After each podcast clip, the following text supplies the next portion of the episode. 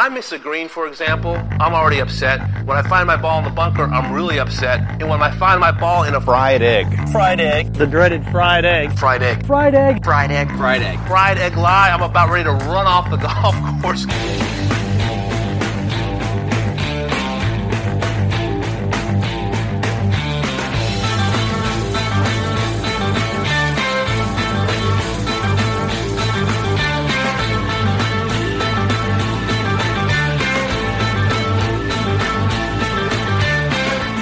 Welcome to the Fried Egg Golf Podcast. I'm Garrett Morrison, and today we're talking about rollback with two high level USGA officials.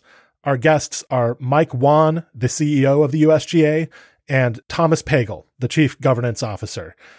So on Wednesday, the USGA and R&A announced that they would institute a universal rollback of the golf ball starting in 2028 for elite competition and filtering down to the amateur game by 2030. One of the key revelations of this announcement is that the governing bodies expect the impact of the new ball to be substantially less on the average amateur's game than has been reported so far. And we'll get into some of those details. So, if you've listened to this podcast before, you know that I favor a rollback. In fact, I'd get behind a larger rollback than the one that the USGA and R&A have been intending to carry out here. But having Mike Whan and Thomas Pagel on this podcast at this moment, I think is an opportunity to pose to them some challenging questions, to get their responses to some common criticisms of the rollback. So I'm hoping to represent not just my perspective on this issue, but also bring in the main counter arguments that I've been seeing, because I think it's important to subject the governing body's ideas to some scrutiny here. Now, before we get into my interview with Mike Whan and Thomas Pagel, I want to say a few words about our sponsor for this episode, Fat Cork. Fat Cork works exclusively with small family run grower champagne houses. These are producers who grow their own grapes. Grower champagne is expressive of a particular vineyard. It's made with care and often through methods that have been passed down through generations. Now, stuff like this makes for an outstanding holiday gift. This is a unique gift that you really won't see anywhere else. And one thing that Fat Cork offers in that vein is a champagne club. Giving club subscriptions is a really clever way to catch up on on holiday gifting.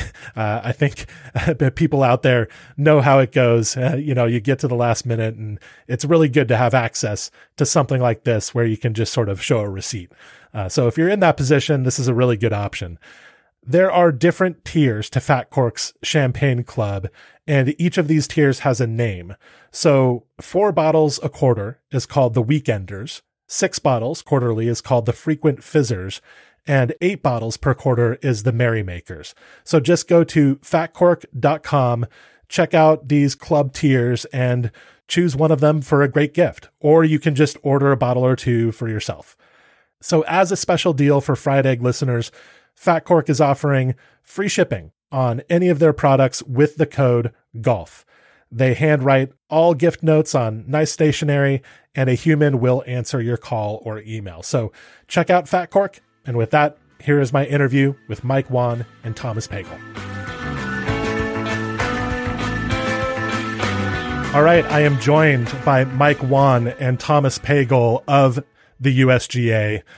I know it's been a busy day for the two of you. You've both done a lot of talking so far. So uh, thank you so much for joining me, and let's get right into it you know, today was uh, was a big day. Back in March, the governing bodies announced the possibility of a model local rule that uh, would roll back the golf ball just for elite levels of competition. And today it was announced that the direction is more for a universal rollback. So, Mike, why don't we start with you? How did we get to this point? It, it even goes back farther than that, Garrett. If you go back a year before the MLR announcement, we had announced an across the board ball at speeds between 125 and 127 miles an hour of club head speed in con- in uh, in conjunction with an MLR club. So we've definitely made some changes along the way. And as uh, Thomas and I have said many times, uh, if you're going to call something a, a, notice and comment period or a, you know, an areas of interest and have a comment period, you're going to get comments. And when you get quality feedback, and I would say even the feedback I didn't want to hear was quality feedback. It, it requires you to kind of think it through. So answering your specific question, um, when we were a year ago and came to the market, we you know we had we believed from day one that one of our four core tenants was um, minimize any significant impact. and quite frankly, it was really have no discernible impact on the enjoyment of the game for the amateur for the amateur uh, you know recreational player. And um, and so with a model local rule, we could really address distance specifically at the elite male level where distance was uh, was most concerning. We could probably do that a little bit more uh, significantly than we could do across the board, and we could sort of leave the rest of the game uh, untouched. Uh, which sounds great. See, still sounds great when I say it to you. But um, when you go out and have those comments, it wasn't just tours, uh, but it was you know PGA of America, a couple of couple of strong uh, manufacturers, um, and even and even some individual consumer groups that came to us and, and said, "Hey, the losing the magic between what the pros play and what the average uh, recreational player can play or wants to play.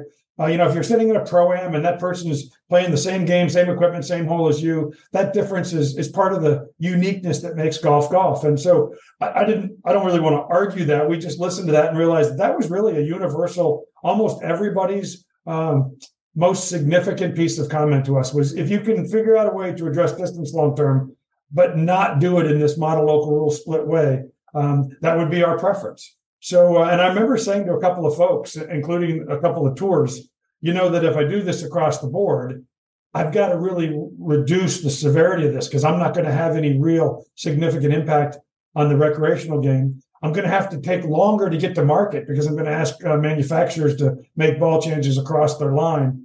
Um, and, uh, you know they you know they both knew that and liked that less severity, longer to marketplace was probably a good thing. So, in answer to your question, where did we get there? Uh, we took a different path, and in really listening to the marketplace on that path, it was clear to us, and actually made clear to us directly in a couple of cases that if you're going to make a change on distance, um, our overwhelming preference would be to do so and keeping the game under one set of uh, set of rules, set of regulations, if you will. And that's what got us to here. And then once you start talking about an across the board change, the first question you can have is, um, can the change be significant enough to matter, while at the same time making sure that you don't um, kill the momentum or excitement or, or, or joining force of this game? And that's what this is. This the outcome of this is really a delicate balance, if you will. It's a it's finding the right balance to say this would be significant enough to slow the pace of growth at the high at the high elite level uh, for quite a while. At the same time, you know, if the average recreational golfer moves their tee markers up three or four yards, a non-issue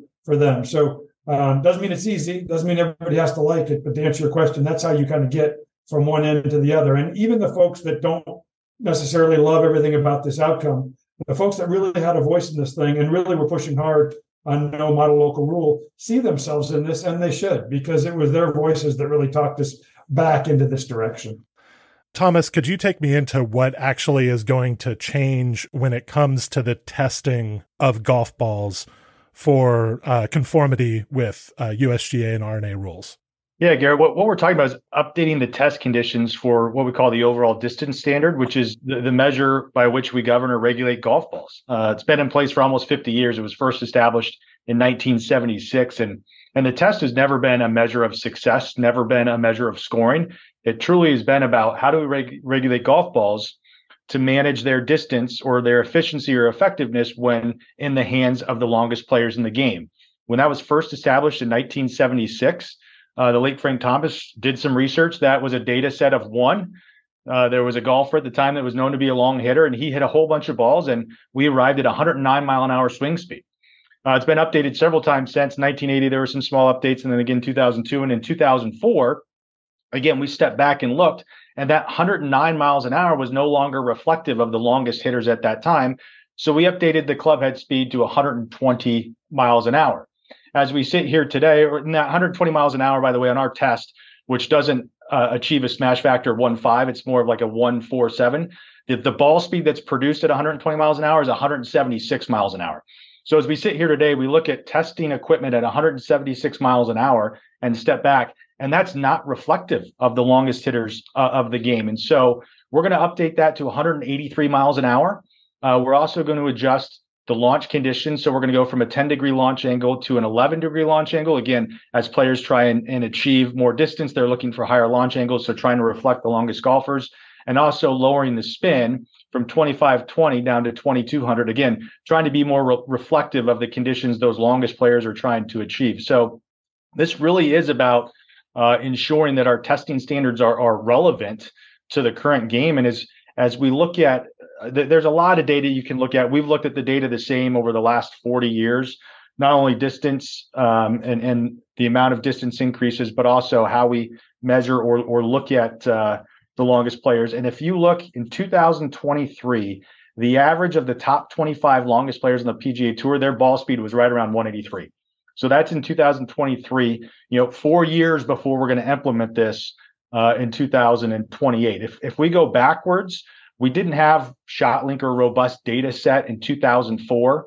Um, but in 2007, when that was first available, the average of the top 25 longest players over the 2007 PGA Tour season was 176, which is how we measure today. So it shows the trend line of how we got here year over year, but it also shows that we've been consistent in how we've updated the standard over the years.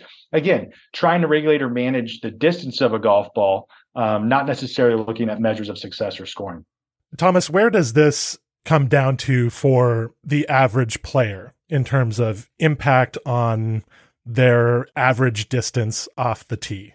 Well, yeah, let's start with with the recreational golfer because that's you know the, the audience. That's who we're speaking to. It, it's going to be five yards or less, right? So when we're looking at club head speeds and launch conditions of the average recreational golfers, uh, the average male recreational golfer is going to be right around three to five yards. Average recreational female is going to be closer to that one to three yard range. So as as swing speeds decrease, as spin increases, the impact to those recreational golfers is really going to be minimal. And so when Mike talks about you know the three yards pick up the tees and move them forward that's really what we're looking at and the other thing is this is limited to drivers right just given our launch conditions as recreational golfers by the time you get to your three wood or hybrid you're probably not going to notice at the highest level those players that achieve ball speeds of 183 or higher which is what we're testing at the impact's probably 13 to 15 yards but we would still uh, uh, estimate that by the time they get to their five iron given the launch conditions they won't see a distance decrease from today. So a lot of people have been talking, you know, this is going to be 10% through the bag. That's just certainly not the case. We're increasing the test speed by about just under 4%. Um, and that's around the impact that we're going to have on golfers. But again, the recreational game, we really are looking at the driver. That's where the impact will be. And, and, and another point for the recreational game is as we look at the current list of conforming balls that, that we have posted today, about a third of those balls would meet the standard that we're going to put into effect in, in 2028. And so, what we mean by that, we're not talking balls you see at elite level competitions, um, but certainly balls that are manufactured and marketed and played by recreational golfers will continue to conform in 2028 when this goes into effect, and certainly in 2030 when it goes into effect for the recreational game. So, when it comes to balls that might not be affected by this new standard, we're sort of talking about the soft cover or low compression models of golf balls. Is that sort of what we're talking about? Yeah, the two or three layer balls that have a different co- cover that aren't necessarily urethane, that just have different properties that will continue to conform. Great. Now, Mike, in terms of what the USGA and R&A know about how average golfers feel about the potential of a golf ball rollback across the game, what sense have you gotten or what specific studies have you done to assess the general feeling about this prospect among the players who play the game recreationally? Yeah, the difficult part of this, Garrett, is when you, um, if you ask people how do you feel about being shorter in a few years, we don't really have to do a study for that, right?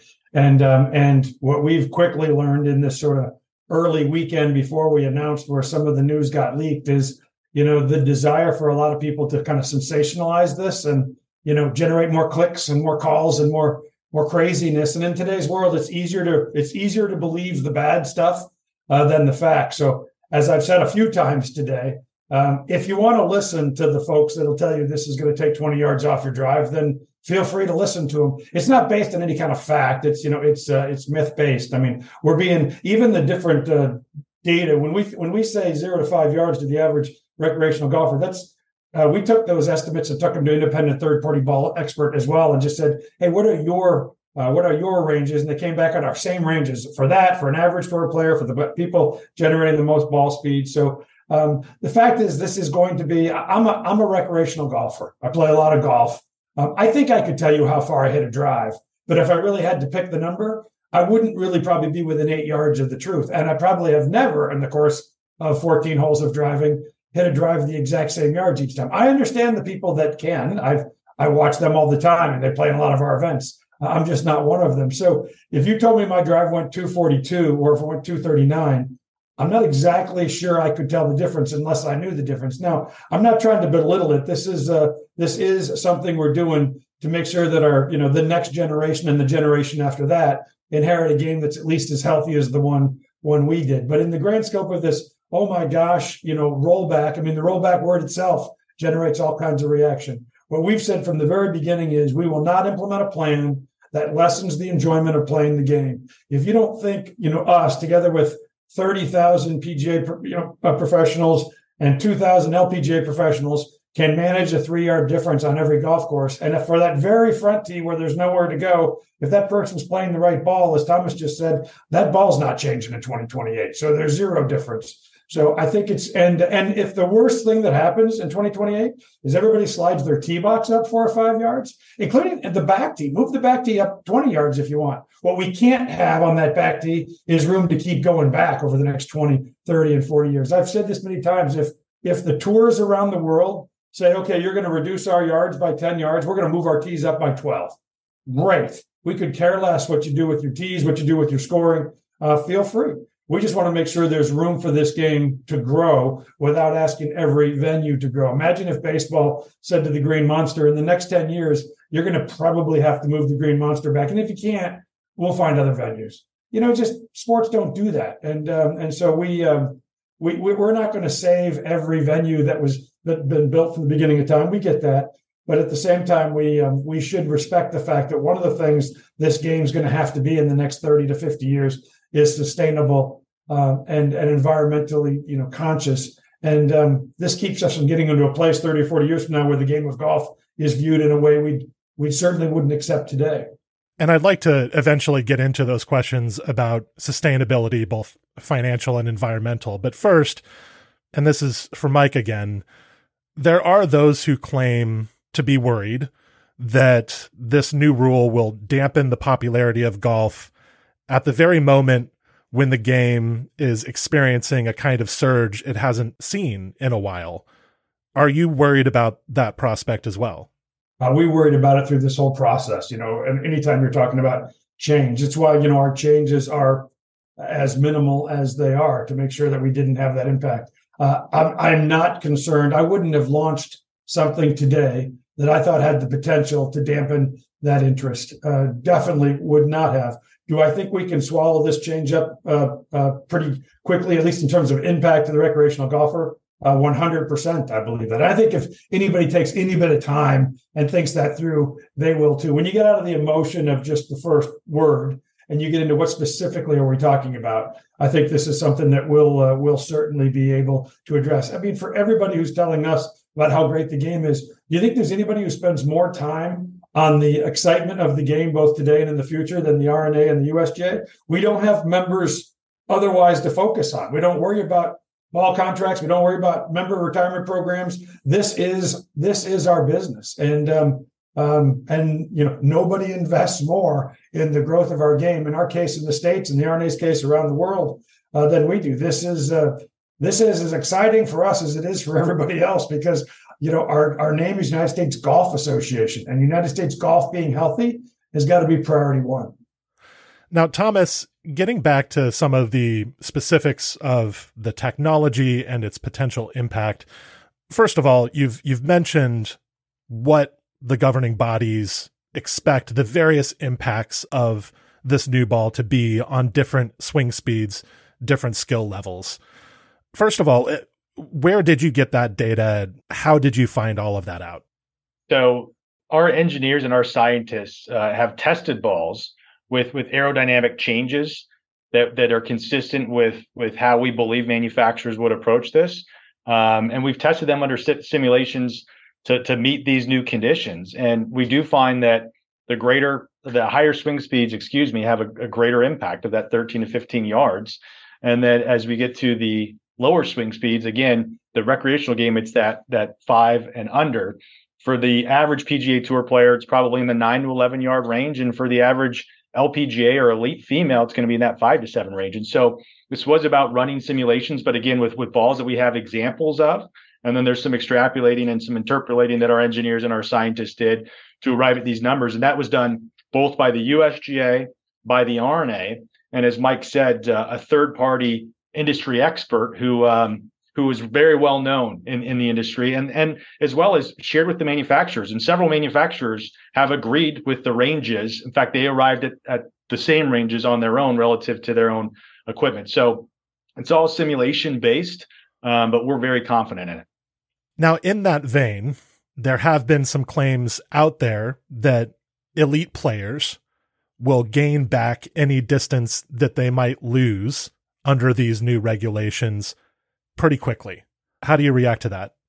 Look, this is not going to stop distance gains. Uh, as we look back over the last 40 years, um, we see a, a, pretty constant increase of distance, about a yard per year in that time frame. Uh, I'd expect that to continue moving forward. There might be a, a, small period of time where it flattens out, but then it'll it'll pick back up and distance will go back, and we're okay with that. This is not about stopping distance. To Mike's point, this is about slowing the pace of distance and so in 15 years from now, if we're right back to where we are now, we're okay with that. We might need to take further action. Uh, but what that means is we're not going to be 15 yards further than we are today, which is the pace, again, that we've seen. I think we can agree, Garrett, that whether we implement a change in 2028 or we don't, uh, players are going to chase distance as an advantage because if you can if you can achieve it, you keep it on the in, on, on the course. Can, you can use it as an advantage. So we know that. In fact, one of the things we said from the very beginning we would not implement is some sort of governor on the ball that it falls out of the sky at 320 yards and drives just couldn't go farther than that. So sometimes when players say, well, just don't let it go any farther than it is right now. So you mean your drive or his drive? I mean, when are we going to, when, when's it going to hit the fence and fall down to the ground? Uh, we don't want that. We, we want this game to be about athleticism and drive and, and trying to get better. So uh, I think to your original point, will people earn this distance back at 100%? How fast they'll earn that back, nobody knows, including them. Um, but to Thomas's point, will it slow the pace of where we would where we would have been in 20 years with no change versus where we will be with this change? It will 100% slow that. Exactly how long and, and how much to be determined. But it's um, th- this change has much more of a future vision to it than what's going to happen. When people talk about this change today. They all are answering in today's terms and what I'm going to do and what we're going to do. And, and we're looking at this more over a 20 and 30 year, 30 year period in terms of how it helps, helps our game longer term.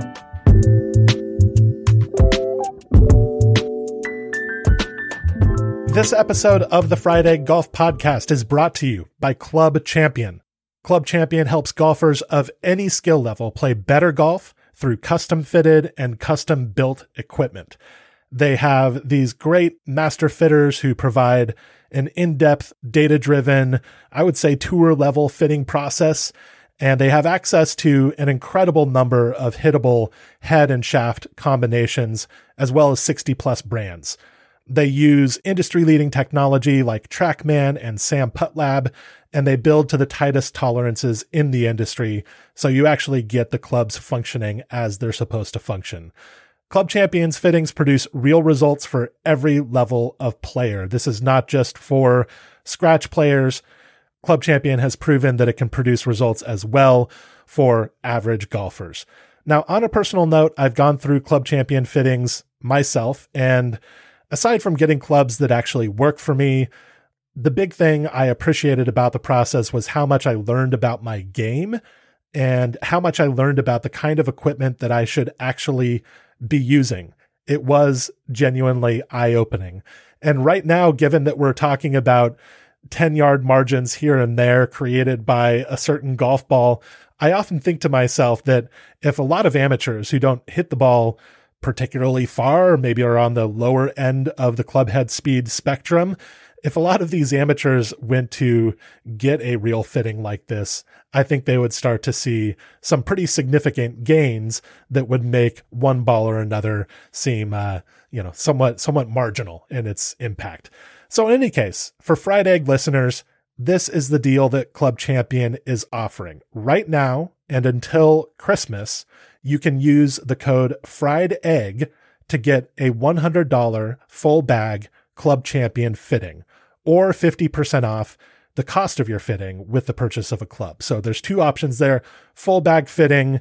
You can get that with the code, or if you get another type of more limited fitting, you can get 50% off that with the purchase of a club. So again, that's code fried egg, all one word.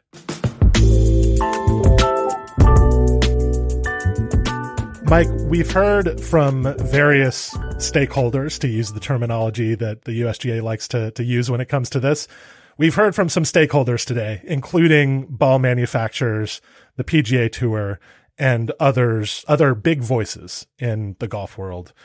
How do you feel generally about the uh, the feedback or the statements that have come out from those sectors so far? Yeah, I'll give you three responses. And again, you know, this is I, I, it's not the first time I'd be accused of being an optimistic guy, but number one, uh, I'm really um, I'm glad that in almost all of those statements we've seen people point out that the process has been open, iterative.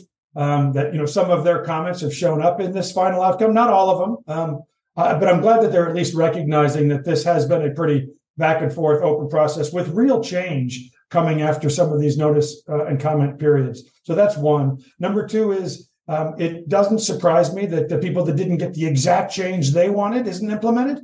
Um, that it, you know that they're they're not all the way there. But if you read these different statements, or if you know what Thomas and I know, each of them have a slightly different perspective on what they think the right outcome should be, and they're certainly not like each other.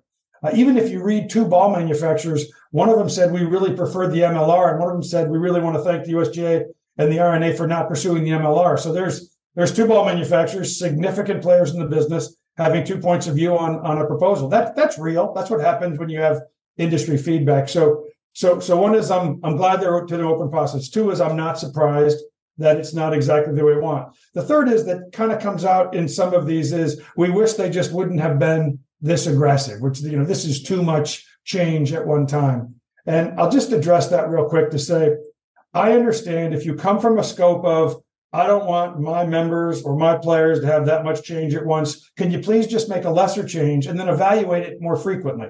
Because we would rather in governance identify a problem, identify a solution, implement that solution, and then get out of the way for as long as you can. Give the game back, and because a lot of interruption from the governing bodies isn't isn't our goal. Um, but you also have to think about this from all the other parts of the business. And what we know is it would not be reasonable or really prudent for us to say to manufacturers, we're going to make a small change that you're going to have to make across your product line. And then we're just going to do it a lot more often or potentially do it a lot more often. That sounds great in one meeting, a, a one set of one group of members, and sounds idiotic in another meeting with another group of members. And that's that's what governance is. That's listening through those things. So I understand the comment of we just wish you wouldn't have moved so far and everybody could just adjust to it so much easier. But if you're going to have a real impact on the long part of the game, you just have to look at it more often. You have to implement change more often, so be it. Um, but that wouldn't be realistic uh, for the governing bodies to essentially assess that on the on the manufacturer business. Our hope is, you know, if you're a player playing this game, you might go through this change once, but you don't go through this change multiple times in your in your career. And uh, and the same thing for manufacturers. We we want to be able to make a change and stay out of the way as long as we think we can, and let the game be the game. One other thing on the, the stakeholders, right? I mean, I think it's sort of today's culture and, and just where we are in the world, but everybody tries to create these divides and makes it seem like it's very divisive. I think the feedback around the process and sort of the respect for the process and the appreciation to participate shows, you know, this truly is a partnership as an industry, as a game, right? The PGA Tour and the USGA are great partners. We're great partners with the PGA of America, uh, have deep friendships and relationships across both organizations. You look at the manufacturers, and it's not like we jump in give them a, a, piece of research and then wait six months to hear from them. Uh, our team is working with their team on a weekly, if not daily basis, not only on current product, but also future product as well. So that relationship, that working together, that partnership in this industry, it it it exists. And I think that the feedback we've heard so far is really reflective of that. So, a question for Mike. I know you can't predict the future, but what if the PGA Tour were not to adopt this new ball? What would the golf landscape look like as a result of that?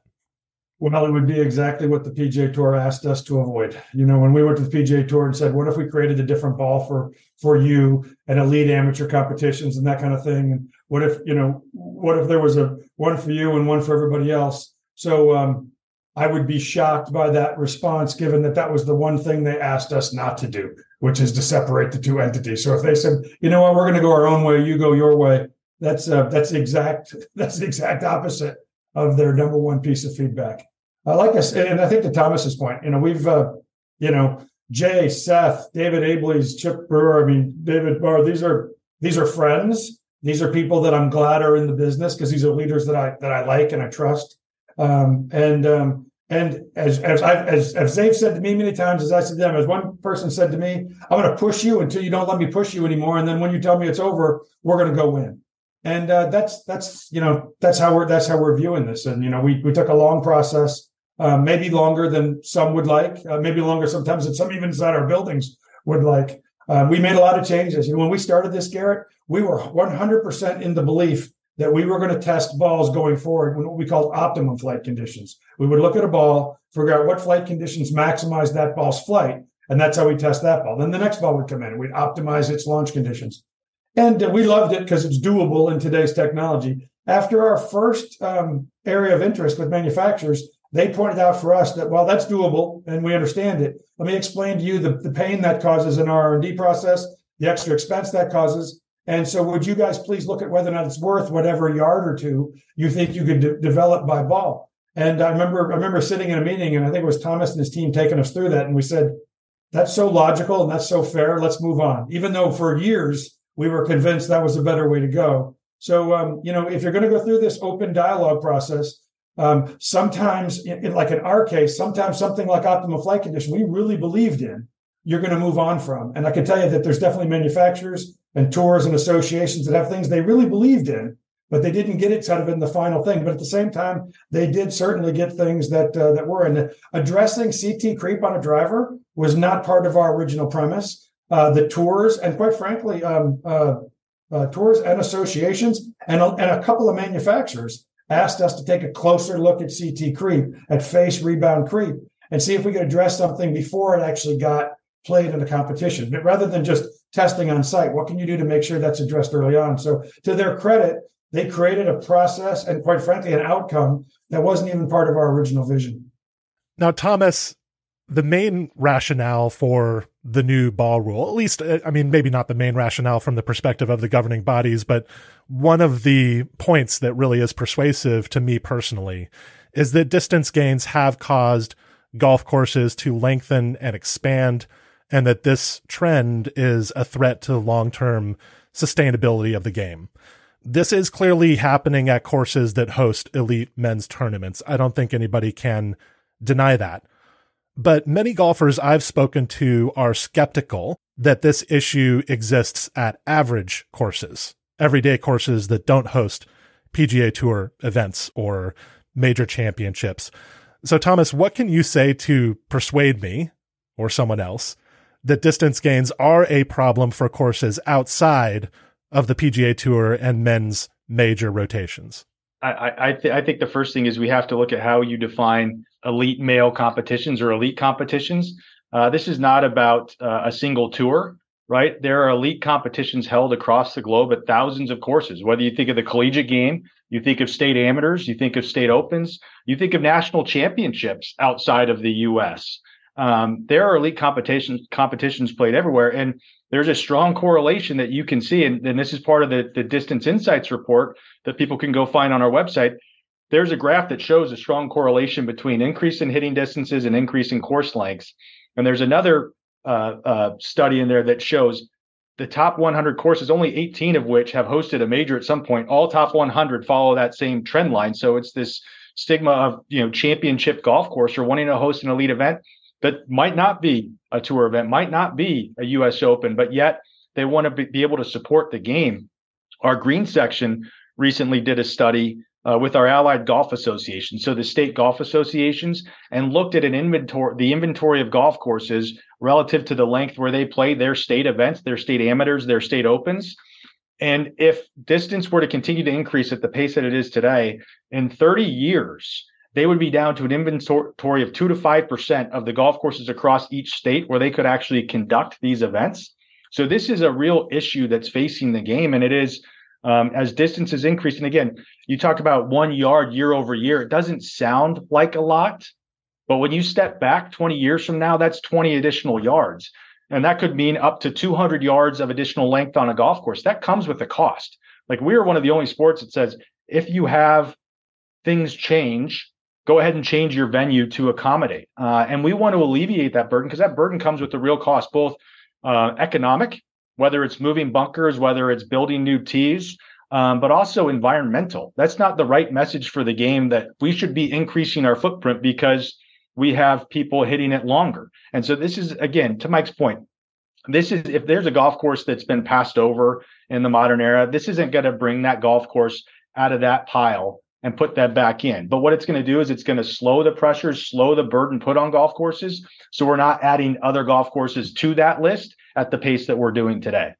Thomas, I want to press on this again.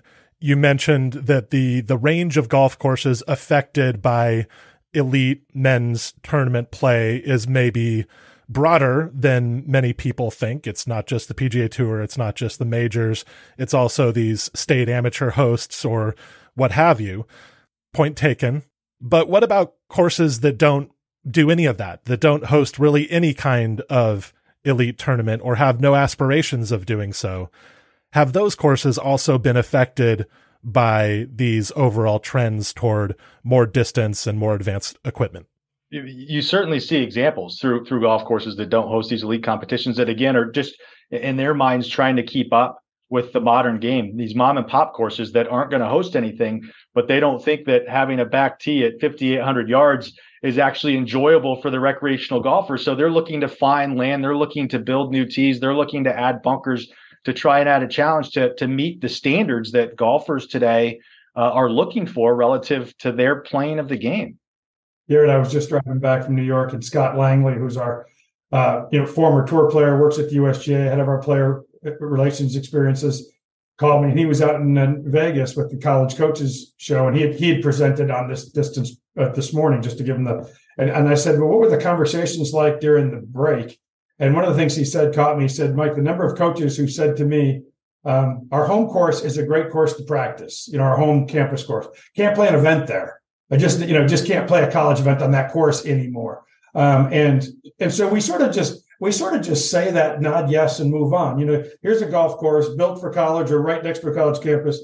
In fact, we can't play an event there anymore. It's fine. You know, we just move on. We'll find another one in town. But once we go 30 yards, 30 years into the future, and maybe 30 yards into the future, how many fewer choices do they have for college events? In our case, you might find it strange, but junior amateur courses are getting tougher to find. I mean, we have junior amateur courses that are looking for 270 yard carries for the for the bunkers, and um, you know, you just you're, you're talking about young kids generating ball speeds at a higher level, and and so uh, and and we we always think about this as a U.S. thing. Remember, this is happening all around the world in countries all around the world. Uh, in a lot of places where simply saying work it out, find yourself some more land, uh, or figure out how to get more out of the land you're in um, is not only a difficult uh, task, it may be governmentally challenged, you know, to actually do that kind of thing. And so um, I always find it strong when somebody says, "Well, that's not a problem on my course, or it's not a problem." You're you're talking to me about today in today's world. I'm asking you to think about 30 years from now and a 30 years from now world, and how many more courses? Because I'll, I'll ask anybody in their hometown, "Can you think of a great old venue that used to hold some amazing things that doesn't anymore?" And they'll rattle off a couple. I'm like, well, if the whole world, if the if the high end game is 30 yards longer, over the next 30 how many more of those courses will we rattle off in your town? And you know like i said football wouldn't do that. They wouldn't just move past a bunch of venues and baseball doesn't do that. So we've got to um, we've got to care enough about future generations to not hand them this this challenge. Given the scale of that issue and given the associated costs will a 5% reduction really make a dent that's a good question, and, it's a fair question. I, said this this morning and I'll and I'll consistently say it, and, and it's unfortunately turned out to be true. I'm going to come back to a computer that has as many emails saying, "I can't believe you just did that," to the same number of emails that says, "I can't believe that's all you did." Um, you know, that's governance. And when we talk about an across the board change, we simply couldn't do whatever we thought was right at one end and let the rest be. I mean, we have to govern for the overall game first, and we did in this case. Um, so, you know, you go back to Thomas's point. I don't think it brings a lot of courses back into play who are no longer in play. But if this change keeps us at this general distance for the next 15 or 20 years, and so wherever we are today is kind of kind of what we're dealing with in 15 or 20 years, that feels like more than worth the effort. Thomas, there was some material in the press release from the governing bodies today about a continued interest in driver head regulations. Uh, could you tell me more about that? Mike referred to uh, CT creep earlier. Yeah. I think probably a lot of people out there don't know what that means. Um, so what what is what is the USGA? What is the R&A looking at here? So, so as Mike explained, the CT creep we're going to address starting this year. Um, and the CT creep is really you have you have a driver that conforms, meets the the spring like effect test or the the CT test we have, which measures how quickly a ball bounces off the club face. But yet, after you know not many hits, all of a sudden it can creep over that conformance number.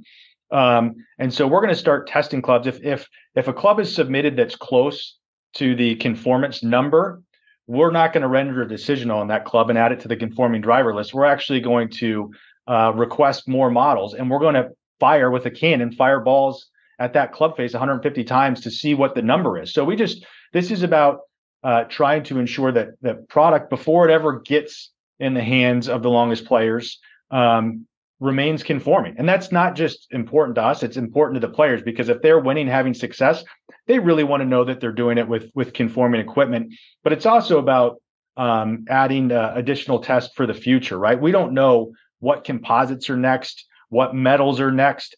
If CT creep can be designed into a product, we don't want that. The manufacturers don't want that. The tours don't want that. And so this will help be a proactive measure against that specific topic. And then we also reference our, our, desire just to more generally look at the driver, right? The forgiveness of, of the driver. Um, in 2022, as, as part of the area of interest we issued, uh, we talked about a model local rule for a driver where we are going to investigate lowering CT or that spring like effect and lowering MOI or the forgiveness.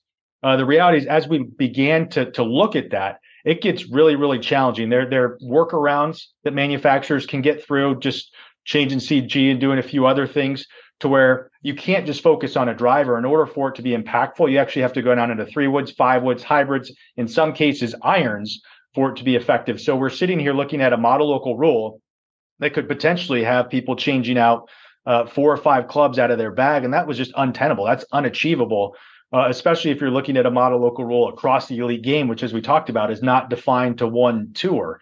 And so, you know, we set that to the side, but we know that that discussion continues. We hear it from players, we hear it from others. Um, saying it's really the driver that we should be looking at, or we should be looking at the driver as well.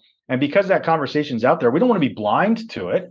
And so we're going to continue to investigate are there things that, that we could do with the driver, you know, around that forgiveness um, so that golfers aren't necessarily swinging as hard as they can at it and, and getting the results that they're getting. Uh, we don't know what that would look like. Frankly, we have no idea what timeline that could be. Uh, what we issued today is not a formal area of interest. It's just a recognition of the community that we know it's important to people. Uh, and that's the role we play. Uh, and so we're going to continue to look at that and see if there's a solution for some point in the future.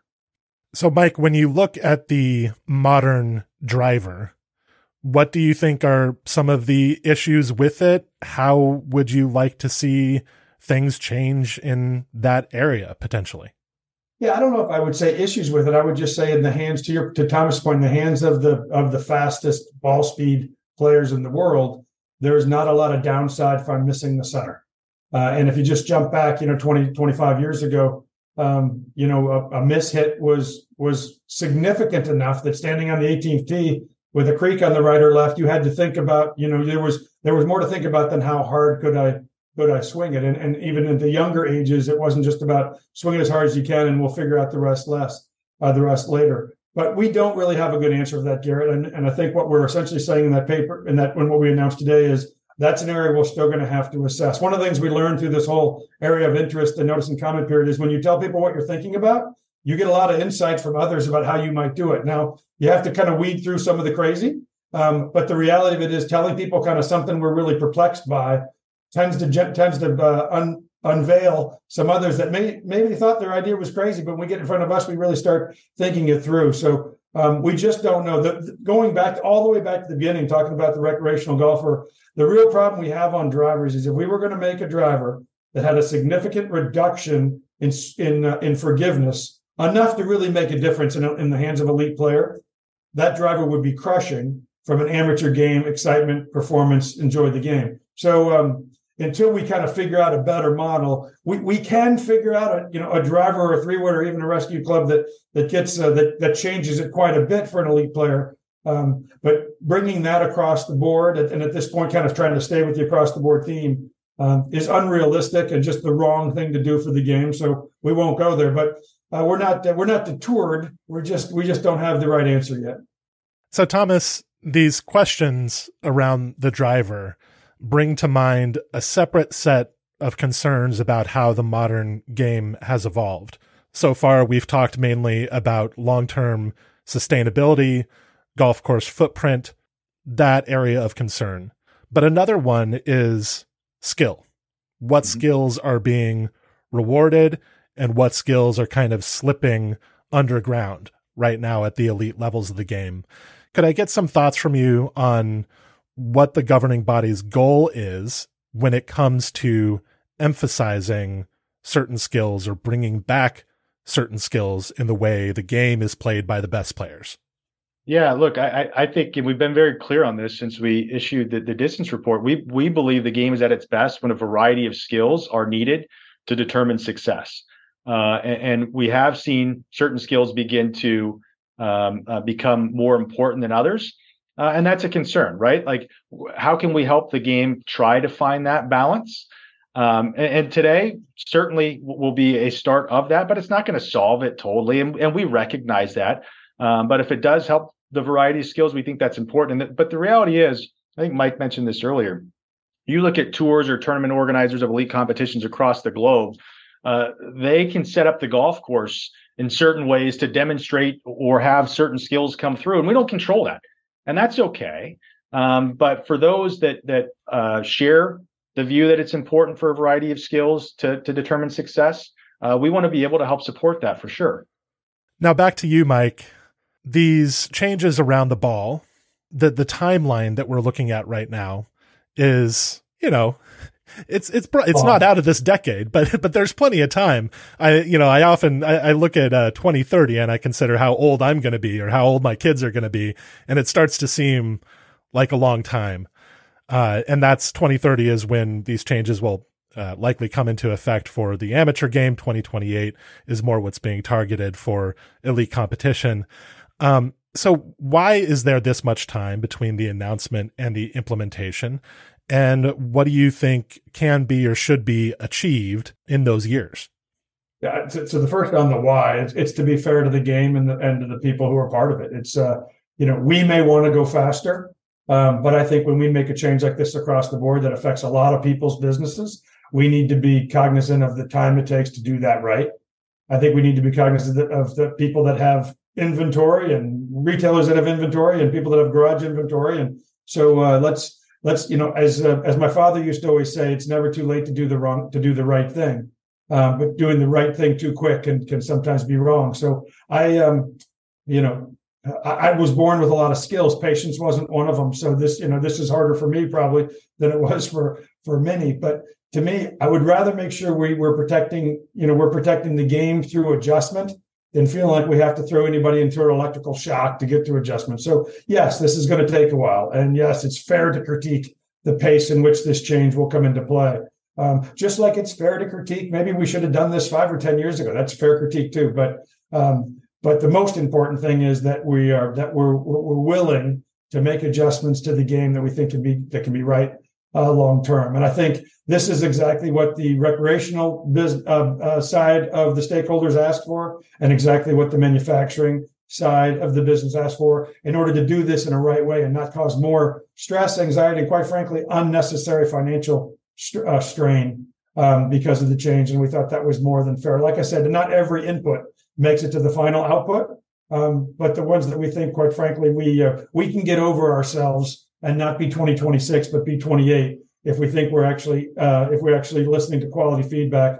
And um, you know, sometimes two years seems like forever, but in the grand scope of things, it's not much as long as you get to a better place.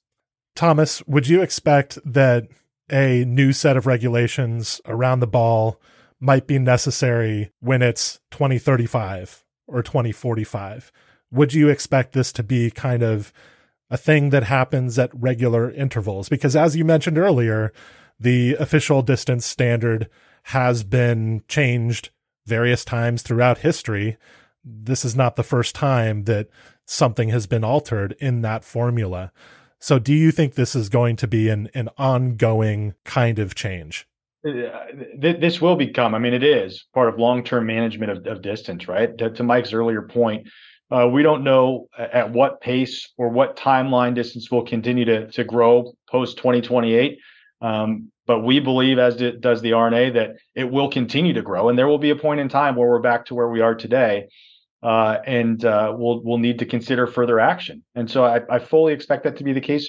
When that will be, tough to put a timeline on it. Uh, don't believe it's going to be 2035. Um, you know, as Mike mentioned earlier, part of our goal was really to have um, meaningful impact and minimize disruption.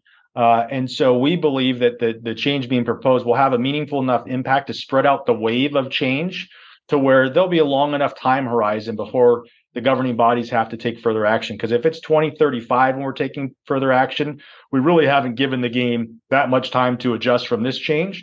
And uh, we certainly want to avoid that. Say we can project ourselves forward to the 2028 US Open when this new ball presumably, if everything goes as planned, is being used by players in competition. I'm not sure which course is hosting the 2028 U.S. Open, but uh, I know I know it's been selected at this point. I can tell you, but I'm not sure if we've announced. Yeah. oh, is 2028 one of the few years that's not? I, th- I think it's there, but in any case, I'll, I'll look it up. Uh, I know where we're going. I just don't know if I've told everybody. Oh, I see. Okay. Um, in any case, say this ball is in play. Yeah. What does success look like? if we're watching that tournament on TV, what might be different and what are we going to be looking for? if I, if uh, if if I'm right, and you can put whatever asterisk next to if Mike is right, I think people will be playing this ball earlier than 2028. I I, I really believe there's going to be people on tours playing a new ball in 20. When you when you unleash thousands of the best engineers in the world on a new standard that then have four years to do it, they're going to be creating new technologies, new excitement, new, and they're going to start doing ball testing with players. And players going to say, "I want that one." And um, so I would be shocked if we didn't see balls in play. The real answer to your question is in 2028, if we're at the U.S. Open, a success for me is we won't be talking about a ball because I don't think it really matters if the guy steps up and hits a 226 yard drive or a 239 yard drive if it's the longest drive of the day on that hole, it's still impressive. I mean, Tiger Woods was impressive to me in 2000, and he wasn't hitting the ball 327 that Rory might have hit last last year. When you're, it's, it's relative to the rest of your peers. It's relative to what's what's capable. I I feel really confident that come 2028 we'll almost go. What was the big deal? Now we might be playing the course a little shorter than we would have been playing it in 2027. We might feel differently about uh, about certain holes. Um, but I, I feel fairly confident when the best when the best in the world have time to dial in a new ball, um, and then that ball is going to play. If you're not careful, you'll forget it happened. By the way, the 2028 US Open is going to be held at Winged Foot. That has been announced. And so I'm sure there will be some interesting comparisons to make between the 2028 US Open and the US Open that Bryson DeChambeau won at his biggest and burliest. So uh, distance will certainly be part of the discussion uh, at that tournament and at many tournaments in the future. So, thank you to both of you for coming on the podcast today. I really appreciate your time and hope to talk to you again soon. Thanks for Thank you, Garrett. We appreciate it.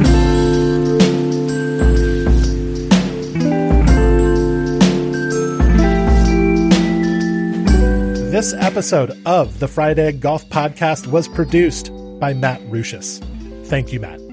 So if you've been enjoying the Fried Egg Golf Podcast, if you like what we're doing here, if you appreciate the content, then one big thing that I'd like you to check out, especially now that it's the holiday season, is Club TFE. This is our membership.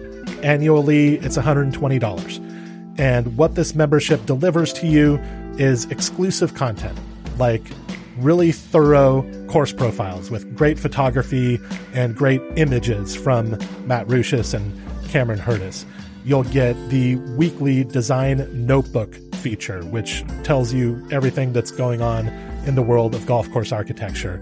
You also get a number of benefits when it comes to the Fried Egg Pro Shop, an ongoing discount in the Pro Shop, and you get early access to Fried Egg golf events.